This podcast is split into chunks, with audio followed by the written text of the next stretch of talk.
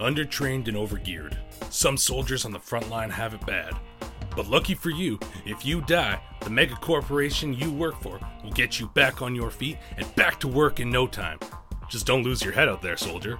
This week on Schedule for Launch, join me, Zach Walsh, as I talk with Tony and Dave of 23rd Century Productions about Battlelords of the 23rd Century, 7th edition. Take on the role of soldiers in deep space, fighting to protect the galaxy or fund your own dreams. With a long history in this game, there's something out there for everyone. We talk about military themes and making a game compatible with another system. Welcome to Schedule for Launch, a podcast to discover the projects that you may have missed. This week, I am very excited to be talking about a really interesting game that's been around for a little bit, but I'm excited to see more of it.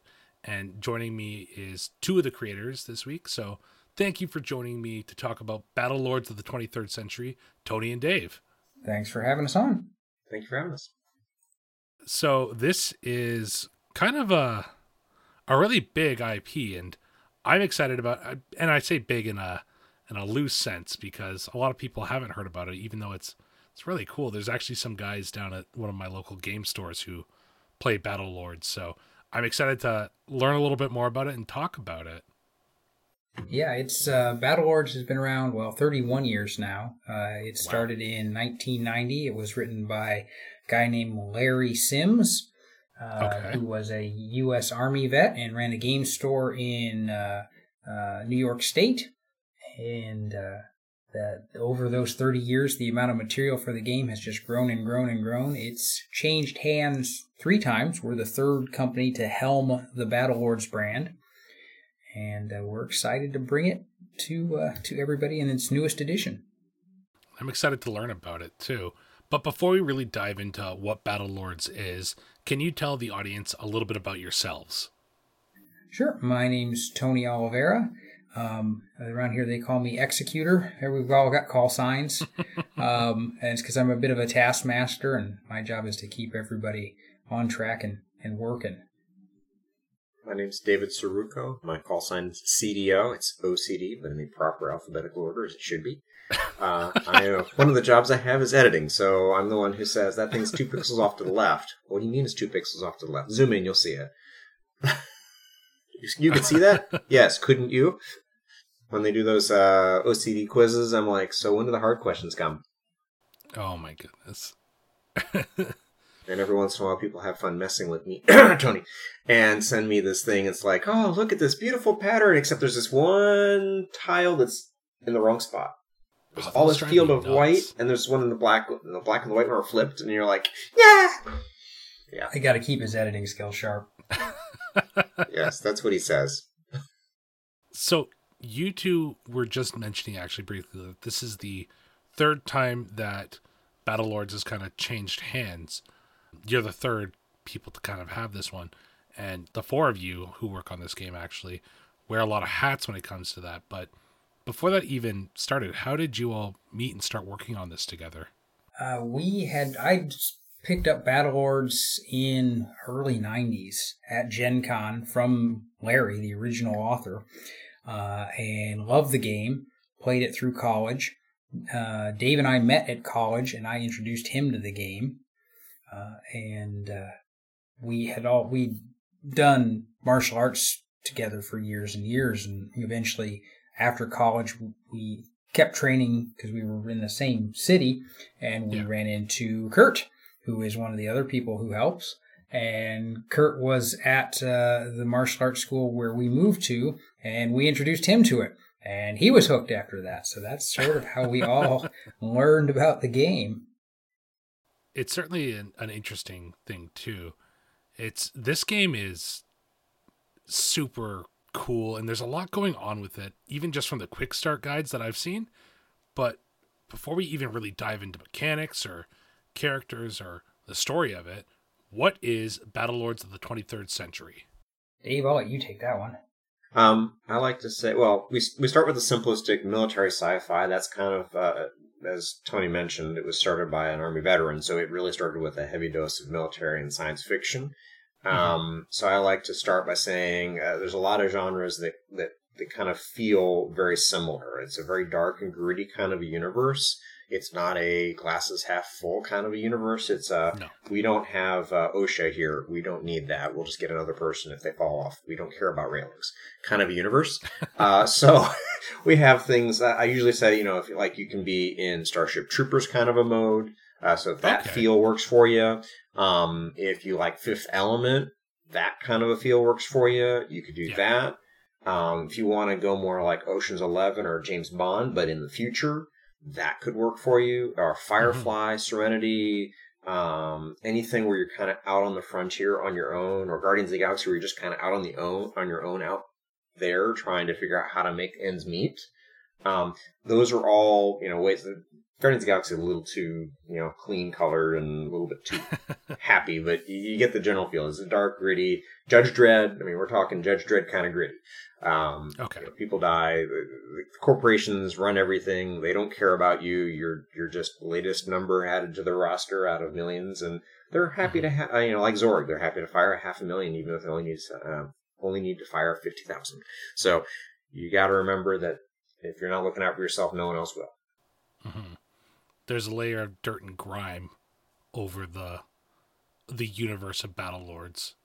Yep, the uh, artwork spec has three G's: grit, grime, and graffiti. Everyone personalizes their own stuff with spray paint and whatever else, and uh, yeah, uh, things are, are not clean. Um, aliens, you know how all the all the equipment they have, it very quickly becomes dirty and you know used, uh, lived in. Same kind of a thought.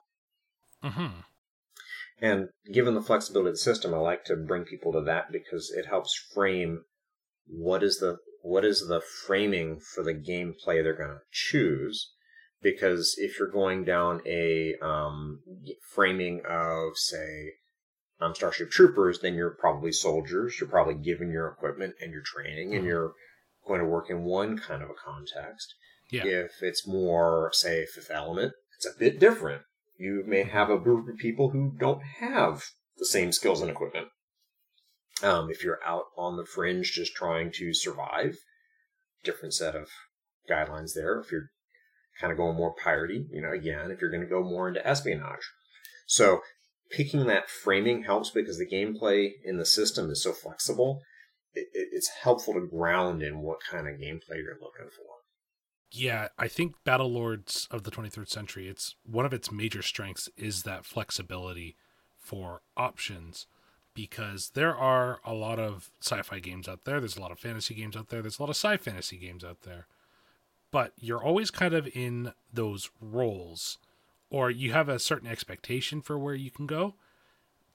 Battle Lords seems really open end and something that this game offers is the well right now there's the classic version. This is 7th edition correct? That's correct. and then there's going to be the other version of battle lords which is based on the savage world system. Do you want to talk a little bit about designing basically two different game the same game in two different systems? Yeah, the um, when we got uh, to sort of the keys of the kingdom with the brand, and we wanted to develop a new edition, our focus was really streamlining and clarifying the the sixth edition rule set to make seventh edition. We wanted to keep what made Battle Lords Battle Lords, and it is a simulationist system. It's a bit crunchy for some people, mm-hmm. and but the people who like that you know the synergy of being able to dig in and find cool combinations they love that but there's a whole set of gamers who are not into that so Mhm. we decided um, relatively early on that we also wanted to port it over to something that was um, a little less crunchy and savage worlds was a great fit for that we looked at a bunch of different systems and decided on that one and we uh, have been developing it ever since and we're about ready to kickstart And this won't be obviously your first Kickstarter. You just recently successfully kickstarted Fully Armored. What exactly was Fully Armored and what did you learn from that that's going to be being brought into the Savage Worlds Kickstarter? Dave, you want to take the first half of that question? sure. One question, 53 parts. Um, so one of the things about the universe, um, it's not like D&D where you have standard classes and you have mm-hmm. sort of a standard level progression of you get these skills or you get these powers or whatever. Um, it's very much skill based, and so the progression is a lot more granular. And a lot of progression really comes in equipment and funding is a, is a bigger portion of progression. Um, and, and, frequently you find a lot of fun can be had in having people that are over equipped and underskilled. Um, you have all these really cool toys and you really don't know how to use them very well, which can be hilarious. Um, so it, by uh, bringing together more equipment options, which is the intent of fully armored, um, you yeah. get a better range of things. The core rules is a svelte 5.5 pounds, roughly two and a half kilos, if I remember correctly. Um, oh my gosh. we, we had to cut, yeah. Yes. Wow. That's a lot. Doubles as self defense weapon if you're at home. Uh, somebody came in the house. I just hit him once. I'm to take you in. Uh, um, we threw the book at him. He died. Um, so uh, we we had no room, believe it or not, for all the toys. Um. And uh, in previous editions, they had uh, a lot of toys in, in, a separate book. This is similar to things they've done in the past. Um, and so there's an expansion on armor, expansion on guns, and an expansion on all the other stuff you need to do all the various things you could do. And uh, with the original core rules, we tried to give everyone a flavor of low powered gaming where you've got on the pointy stick you know 22 caliber pistol kind of side of things or maybe a laser yeah. pistol if you're really cool all the way up to you've got mechanized battle armor and you're basically walking around in, in quasi mecha with rockets and massive guns and tank tank uh, tank guns i mean you, have got really big gear um, so we tried to give a bit of a flavor of each but you don't have the room for as much variability and uh, fully armored really bakes in for each of the core um, types of weapon systems a lot of breadth and depth. So you've got a lot of different options.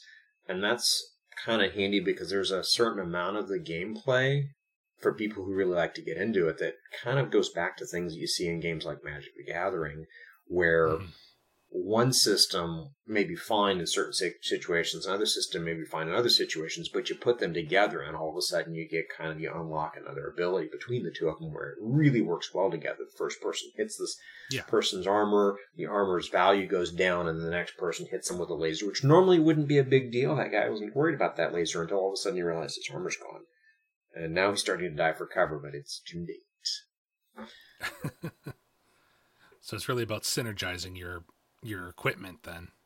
Yes, there's a lot of synergization of equipment that goes on in this. You, this really encourages people to look and dig into the rules and how things work. You don't have to, but if you like that, there's a whole there's a whole hook for people that like to figure out ways to optimize.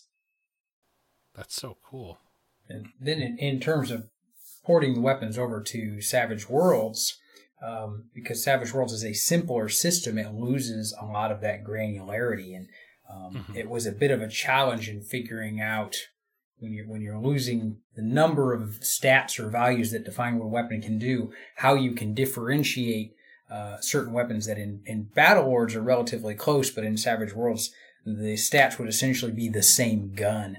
Uh, so there, uh, uh, that was a bit tricky, but uh, I think we managed it with Savage Worlds. Yeah, so I think a lot of people do know a little bit about Savage Worlds and know that it's quite often a game that people use to port or hack other games to make them a simplified version. But there's still that level of, compared to other really hackable systems, it's still like a, a little bit easier to get that gritty tone in there. So I'm guessing that kind of helped play into why Savage Worlds was the choice for porting.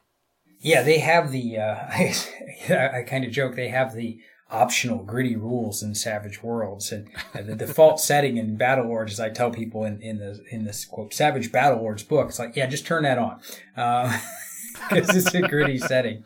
And one of the things Battle Lords is known for is our critical hit chart, which is, is military ah, sci-fi.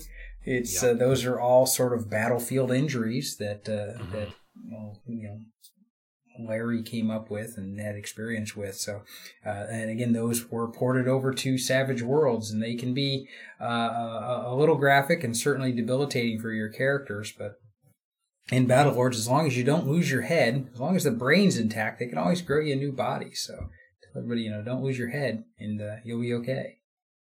Dark, as Dave, you might have gotten from Dave's earlier comments, dark humor is one of the elements of Battle Lords as well. There's quite a bit of dark humor. Actually, that's one of the things I wanted to talk about. Was one of the the things explicitly written in the Battle Lords Quick Start, at least in both versions, is its themes. One of them being dark humor, and there are five core themes that you all written into these things. So, do you want to talk a little bit about the themes and really what those add to Battle Lords? Sure. As soon as I find the unmute button, there we go. Um, um, yeah, the, uh, the, the first one you mentioned was the dark humor, um, and uh, uh, as we mentioned, it's in there for two reasons. One, if the game is too gritty, um, then it becomes not fun. Uh, and the other reason it is in there is because it's military sci-fi, and in real life, soldiers use dark humor to cope with a lot of the stressful and horrible things they have to experience. So it's an also, also a thematic element of the game. Um, one of them, is, one of the themes is in the trenches. A lot of times these characters are considered expendable by their mega corporate employers and they're using weaponry built by the lowest bidder and they're just making do. Uh, so that, as, as Dave mentioned earlier, is kind of gritty and, uh, uh, and sometimes you just have to do what you can. Uh, the second theme, or guess third theme, would be uh, overcoming speciesism and stereotypes. We've got 14 species we don't call them races. We're not Dungeons and Dragons. We've got 14 species yep. in the game that you can play, and they don't all get along. Um, some of them have been at war with each other in the past, and now they are forced to essentially play nice because they're facing a bigger threat, the looming invasion of the uh, the arachnids and their techno-organic hordes. But a lot of them still hold grudges, uh, and a lot of them sort of stereotype each other. You know, all the ram pythons are big and dumb. All the Phentari are untrustworthy. Well, that one is probably true, but uh, so they have to learn to work around these stereotypes because at the end of the day, if they're going to hold a grudge and not function as a team, they're all going to die horribly. So mm-hmm. part of it is overcoming uh, those that speciesism uh, or racism in this against the other species and, and making it work. Uh, the uh, the the last two themes are sort of a um, making it big. You know, everybody wants to become a quote battle lord. You know, that's how you know you've made it to the big time. Mm-hmm. You know, and there and as uh, the two elements Dave mentioned earlier are sort of the the runaway capitalism, like in Fifth Element, mega corporations own and run everything in the Battle Lords universe, and making it big is overcoming the sort of the haves and the have-nots. You know, the megacorp CEOs uh, and and high-level managers can buy and sell planets, and you're a grunt in the trenches trying to get your laser to work when the arachnids are coming.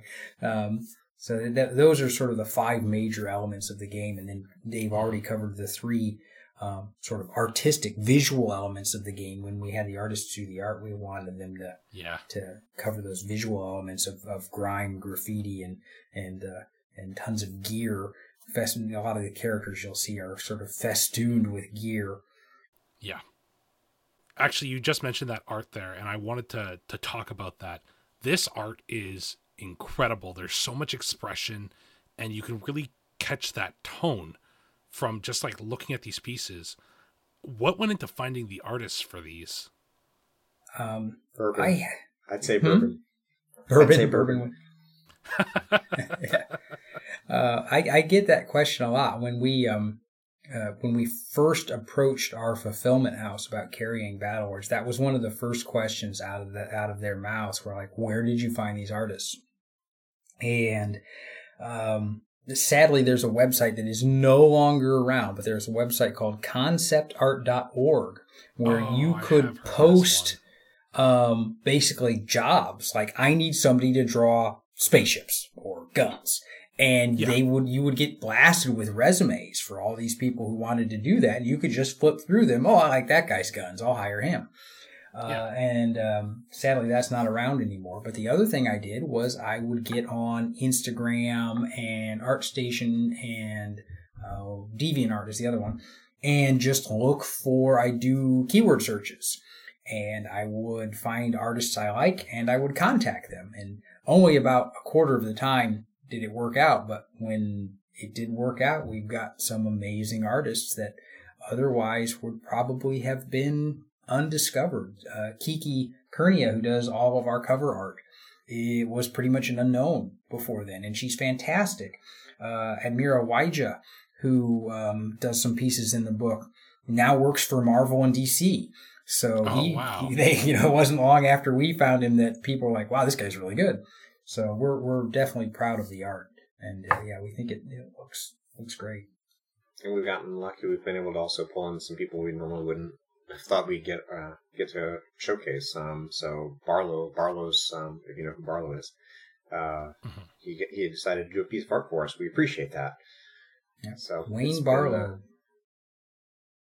Yeah, there's just some incredible pieces in here, especially all the all the species. They're different just like they have so much personality to them. You can kind of get them.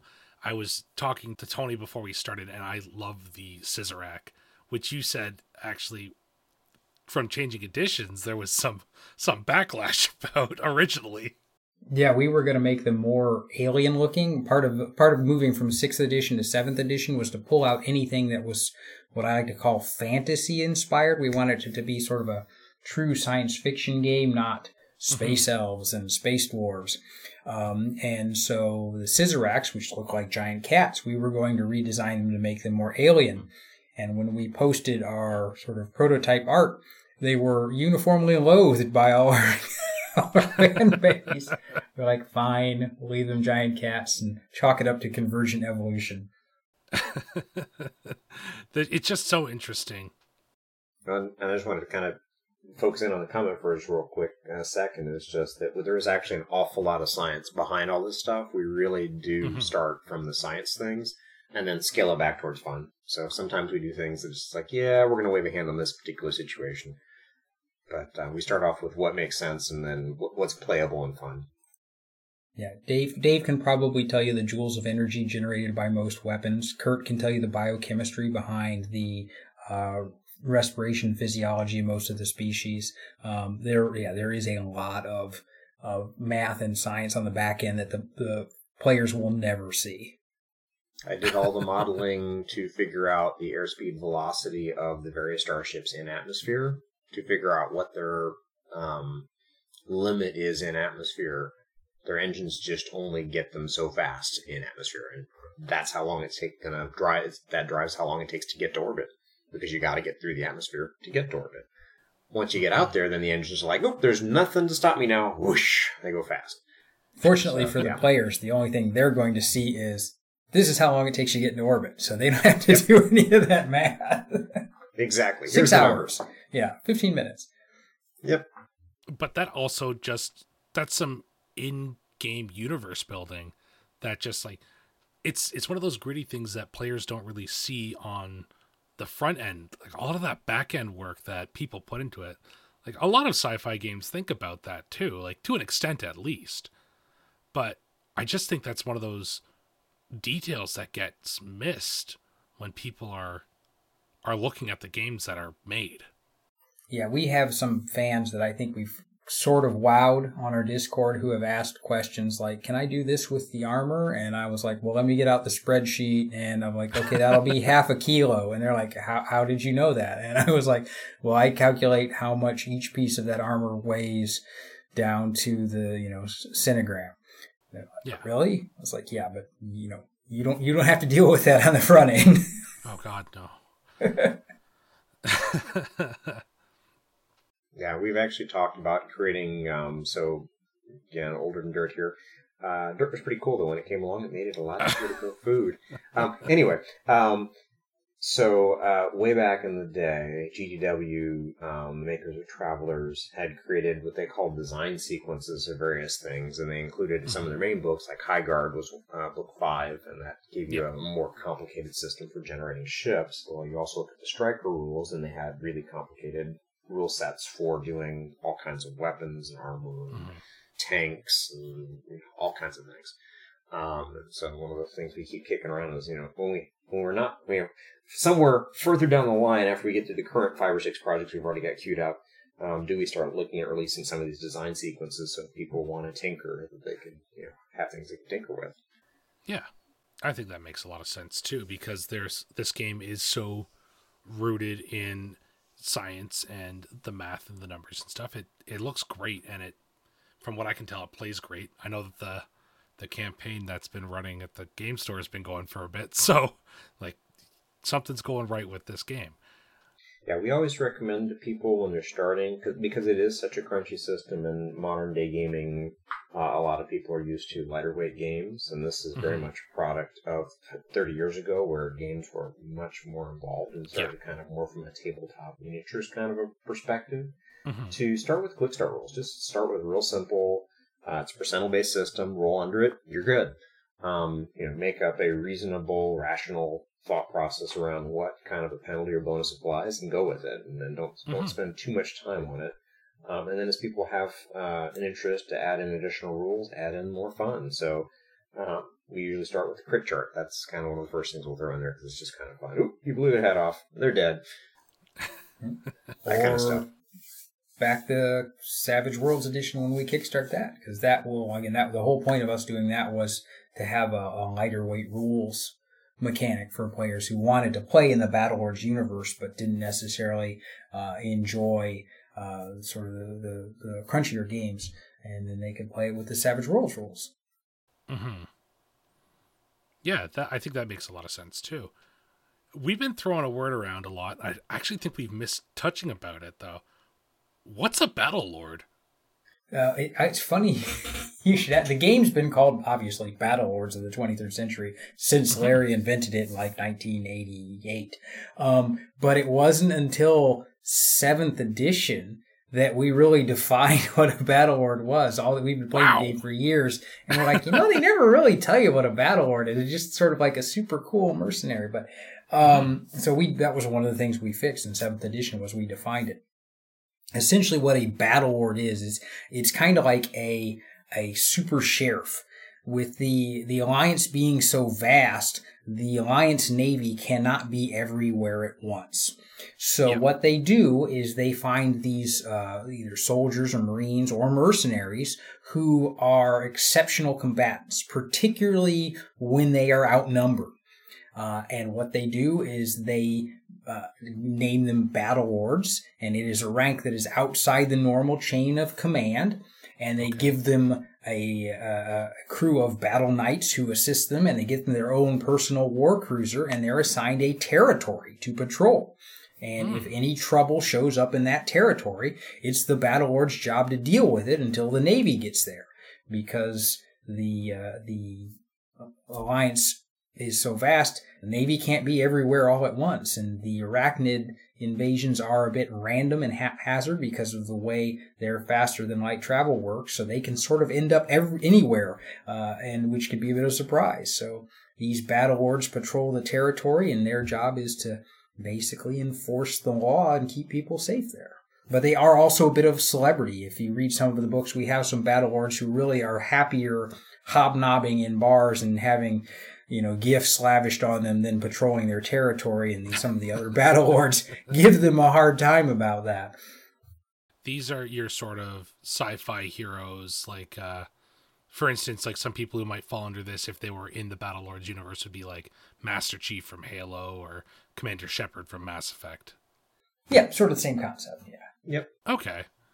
Yeah, you could also argue uh, Frank Castle in a more gritty form um, as Yeah. the Punisher. Mm. Because again, we're gritty. Yeah, gritty, definitely gritty. so, Just saying. he, well, doesn't get much more gritty than the Punisher, right? So, yep. Oh, you're guilty. Boom. Thud. Next, uh, I think we got room on the docket for three more. Oh, uh, how about Dead, Dead, and Dead? Boom, boom, boom. Okay, there we go. I'm done for the day. So we've talked a little bit about some of the background information about what's going on in the Battle Lords universe, and you brought up the Arachnid a couple times. What are they? Are they a, an old enemy coming back into this edition, or what are the Arachnid, and how recent are they in the storyline of Battle Lords? I think the Arachnids have been around since first edition. Um, okay. A lot of combat in Battle Lords is mercenary versus mercenary uh, because the Megacorps own and run and control everything, and really the, the Alliance government is just sort of puppeted from behind the veil by the Megacorps. Yeah, um, they do run afoul of each other, and occasionally it's this Megacorps mercenaries versus this Megacorps mercenaries. Um, mm-hmm. But you also run into the Arachnids, and the Arachnids um, the, the name is Aknarin, is what they uh, the Eridani call them, which translates okay. to mismatched horde. And when the hmm. humans heard Aknarin and saw uh, what the creature, some of the creatures looked like, they're like, eh, they're kind of spider-like. Let's just call them arachnids. But the arachnids have been around for a very long time.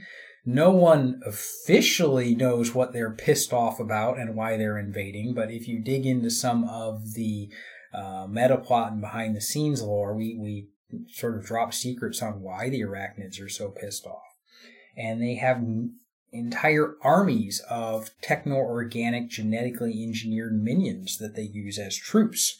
Mm. Uh, and it is a, a, sort of Starship Troopers where they have specific minions to do specific jobs. Some function as armored personnel carriers, some function as infantry, some function as shock troops and that's uh, that's who we refer to the arachnids arachnids collectively as that uh, that horde of these cybernetic monstrosities that you may run into. You don't want to run into, but you may run into them. No. Well, and even their ships, some of their ships are techno-organic. So, I've always been a sucker for that. Techno-organic ships are so cool and terrifying. I just love the concept of them. Yeah, it's hard to kill something that regenerates. yeah, exactly. Another thing that I think is really important too when it comes to making these sci-fi games, especially tabletop role-playing games, are your choices as a player. We've already talked a little bit about equipment, but what I think is really a strong point is the uniqueness of each of the species. So you have your species and your equipment. Are there any other character options that people get to choose from? Skills. Lots and lots of skills. So each of the species has really got an archetype. So it, it, when people read the species description, there's kind of an obvious leaning towards a particular type of gameplay for that particular species. And that's somewhat okay. intentional because it grounds people in, uh, given how granular things are, uh, are in the system, it's mm-hmm. really easy to kind of get lost in all that because you can do a lot of different things and go a lot of different directions. Yeah. Um, but that's why I recommend um, we, we tell people start off with kind of picking your genre. That kind of mm-hmm. frames what makes sense, right? If you're going to go into an espionage role, building out a Frank Castle probably not a good choice. Yeah. Right.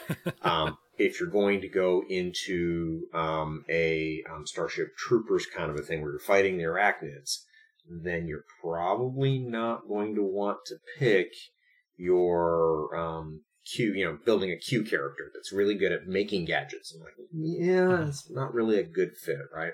So just by setting that genre, that starts things. Um, and by setting that genre, it also kind of tells you the skills you're going to want, right? If you're in a espionage kind of a world, you're probably going to be thinking in terms of things that help you sneak in or steal or hack computers or hack through security systems, or you know, you, you kind of the ideas start to flow, right? It gives you a good brainstorming. Of, These are the things that I'm probably yeah. going to find useful. If you're in a Starship Troopers kind of a mindset, then you're going to be like, well, I don't really care about whether or not I can intimidate people because I'm probably going to be shooting them. So I probably need guns. I probably need medical. I probably need demolitions. I'm out of skill points. Darn it. Um, and once you get going, the nice thing about being skill based and, and equipment based is that, you know, you may find, okay, we started off with a big battle about fighting off the arachnids because they attacked this um, planet that was owned by our megacorp.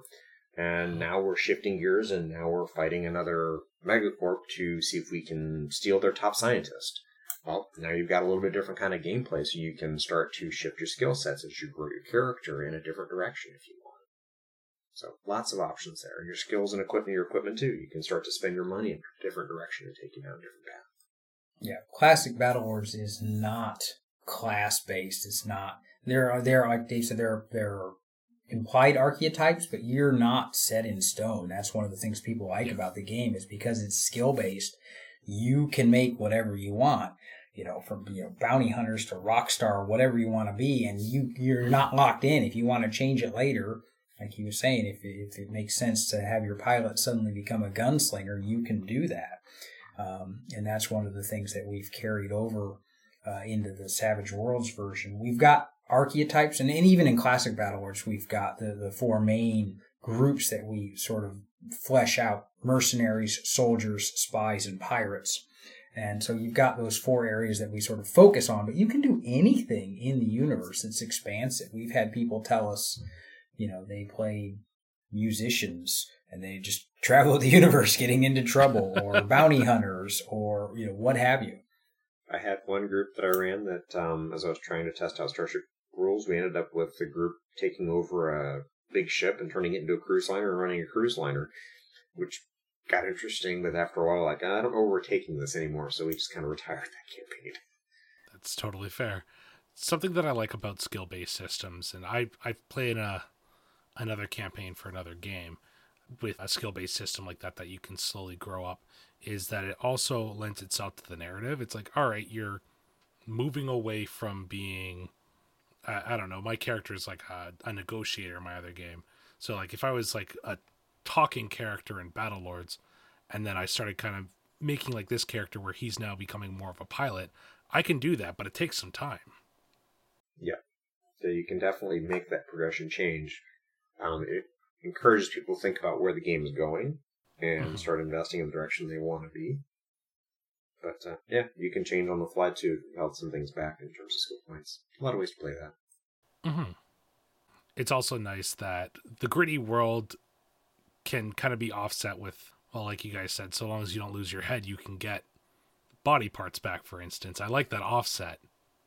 Yeah, we used to say it's not a question of if you die or when you die; it's how often and if you can afford to come back. and the company's quite happy to Oh yeah, they'll get you a year contract. But well, yeah, we'll just offset that by adding a year to your contract to cover our costs. so, Dave, Tony, is there a specific demographic that you think would really like this game? I think anybody. I mean, we really that was one of the things that we did with seventh edition is we really tried to expand the audience of the game. Um, I mean, it has a huge following among military veterans. Uh, and it, the classic Battle Lords rewards people who, as Dave said, like to dig into the, to the system to find those synergies where, oh, I, I get this and this, they work really well together. But, um, you know, really particularly with having two versions now, the Savage Worlds version and the classic version, you know, I, you, if you want to run a story based game, you can do it. If you want to run a combat based game, you can do it. Uh, we tell people the Battle Lords universe is expansive and, I would encourage anybody to you know down if you're not sure, download the quick start rules and give it a try. Uh, and and as you've noticed, that at the very least, you'll get to see some really cool artwork. Phenomenal. So we're actually starting to run a little bit low on time here, but I got two questions that are left that I like to ask everybody who comes onto the show, and you can both answer this one. But what advice can you give to people who are looking to make their own game?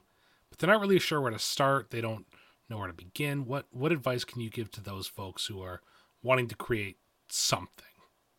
I think the advice I would give people is reach out to other creators. Um, now, keep in mind, and, and this is sort of a sad state on on the, on the industry. The vast majority of them are going to blow you off, but there will be a few that help you. And Battle Lords, at least the seventh edition, would not be here today if there weren't a few creators out there who were ahead of us that took their time to uh, talk with us and sort of sh- show us the ropes and explain how things went. And we owe them a lot. And one of the things I've been doing is paying that forward to new creators I run into and I try and help them out where where I can. But uh, you have to understand that most people in the industry are not going to do that, particularly the big guys. One, they're busy, and two, they really only talk to the other other people who they've known from in the industry for decades. Yeah. Um, there are some exceptions, obviously, but I, I would encourage everybody to to join the IGDN, the Indian Independent Indie Game Developer Network, uh, and talk to Pete uh, there, PDP. Uh, his last name is Trusha. I probably mispronounced that. Apologies. Uh, they are a great organization of independent game designers, and they will uh, it, they will help you. Uh, and they certainly helped us. There are also conferences like Gen Con. Um, there are seminars on how to kickstart things. They had uh, the guys from Exploding Kittens talk about what they did to to market. um, so uh, crowdfunding has really changed the industry right? It yeah. used to be you had to source everything. That's one of the reasons why art's gotten so much better, in my opinion, is because in the past it was like, well, how much can we pool up across all of us and throw at this and see if it's enough? And oh, we're going to have to take a cut somewhere. Well, I guess art's going to take a cut. Um, mm-hmm. Now you can pitch your idea and go into kickstarting mode, and uh, you know if people fund it, you know go. Um, kind of a field of dreams. If you build it, they will mm-hmm. come. Um, so if you're if you really can put together your marketing strategy, um, really clearly articulate your concept. It's best if you're pretty far down the path with things in our experience because then it's it's not so conceptual, right? With all crowdfunding, there's always that risk that the product doesn't really get out the door. Um, yeah. The farther you are down the path, the easier it is to show people that they're going to get something tangible at the end. Mm-hmm. So the last comment I would make, yeah, I would definitely second Dave's. Make sure you have something resembling a finished product if at all possible. But the last comment I would make is I made I made a joke on the last podcast we were on and it sort of fell flat. I was like I was it was it was meant to be humorous. I they I don't know they've got it, but I said the the key to making a game is to be filled with uh, blinding overconfidence. And, and oh what gosh, I mean yes. by that is you're going to have people who tell you you're wrong, you're not going to be able to do that, you know, that's a horrible idea. Just ignore them all and do it. Um, yeah. you know, just just do it. You know, kickstart that sucker and, you know, you know, you might make it big, but either way you you've you've you've put it out there for people to see and someone will love it. Mhm. Yep. There was a really cool video of Stan Lee talking about the creation of Spider-Man if he had listened to his editor, yeah. there would be no Spider Man. I did know that.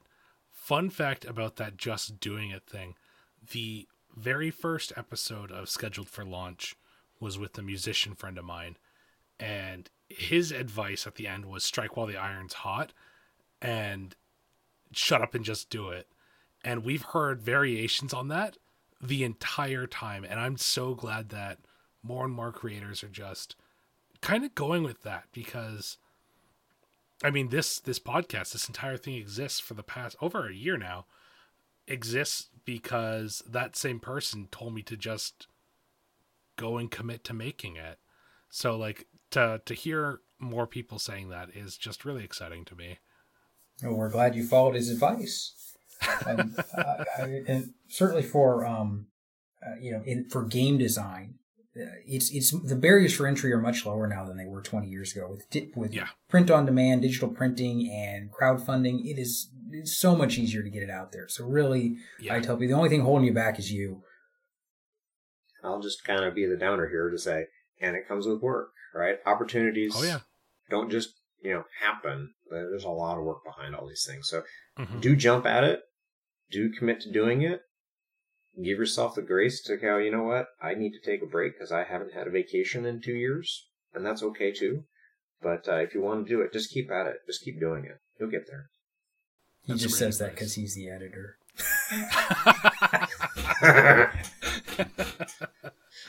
yes, and I've got three more books to edit for Savage Worlds. Oh my.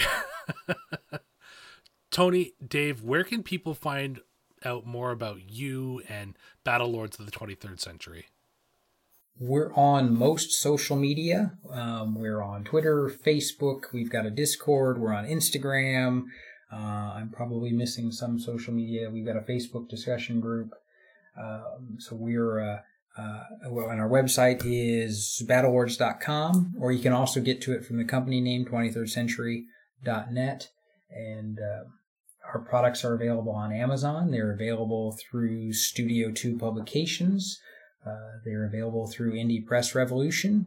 They should be at most of the con- conventions you go to, either at the uh, Studio 2 or Indie Press Revolution website.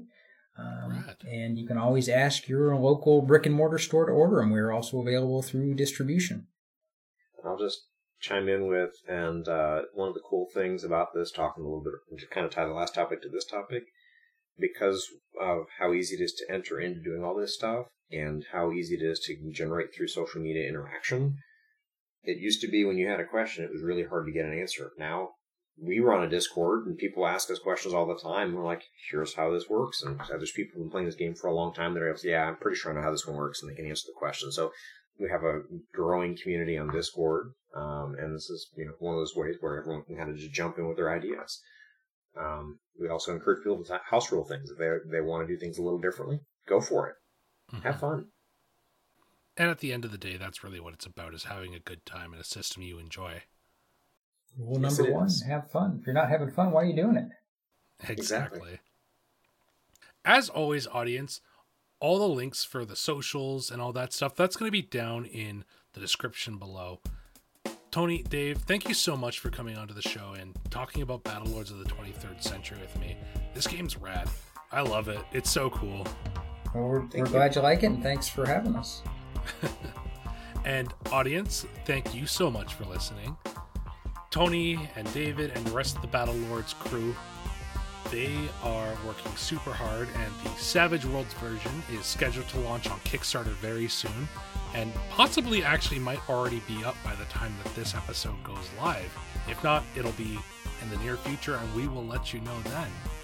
Go out there, support them, pick up Battle Lords. I'm sure you'll have a great time if this is your cup of tea, and it's definitely one that I'm going to look into. Take care of yourselves have a good night. We'll see you on the next one. Bye.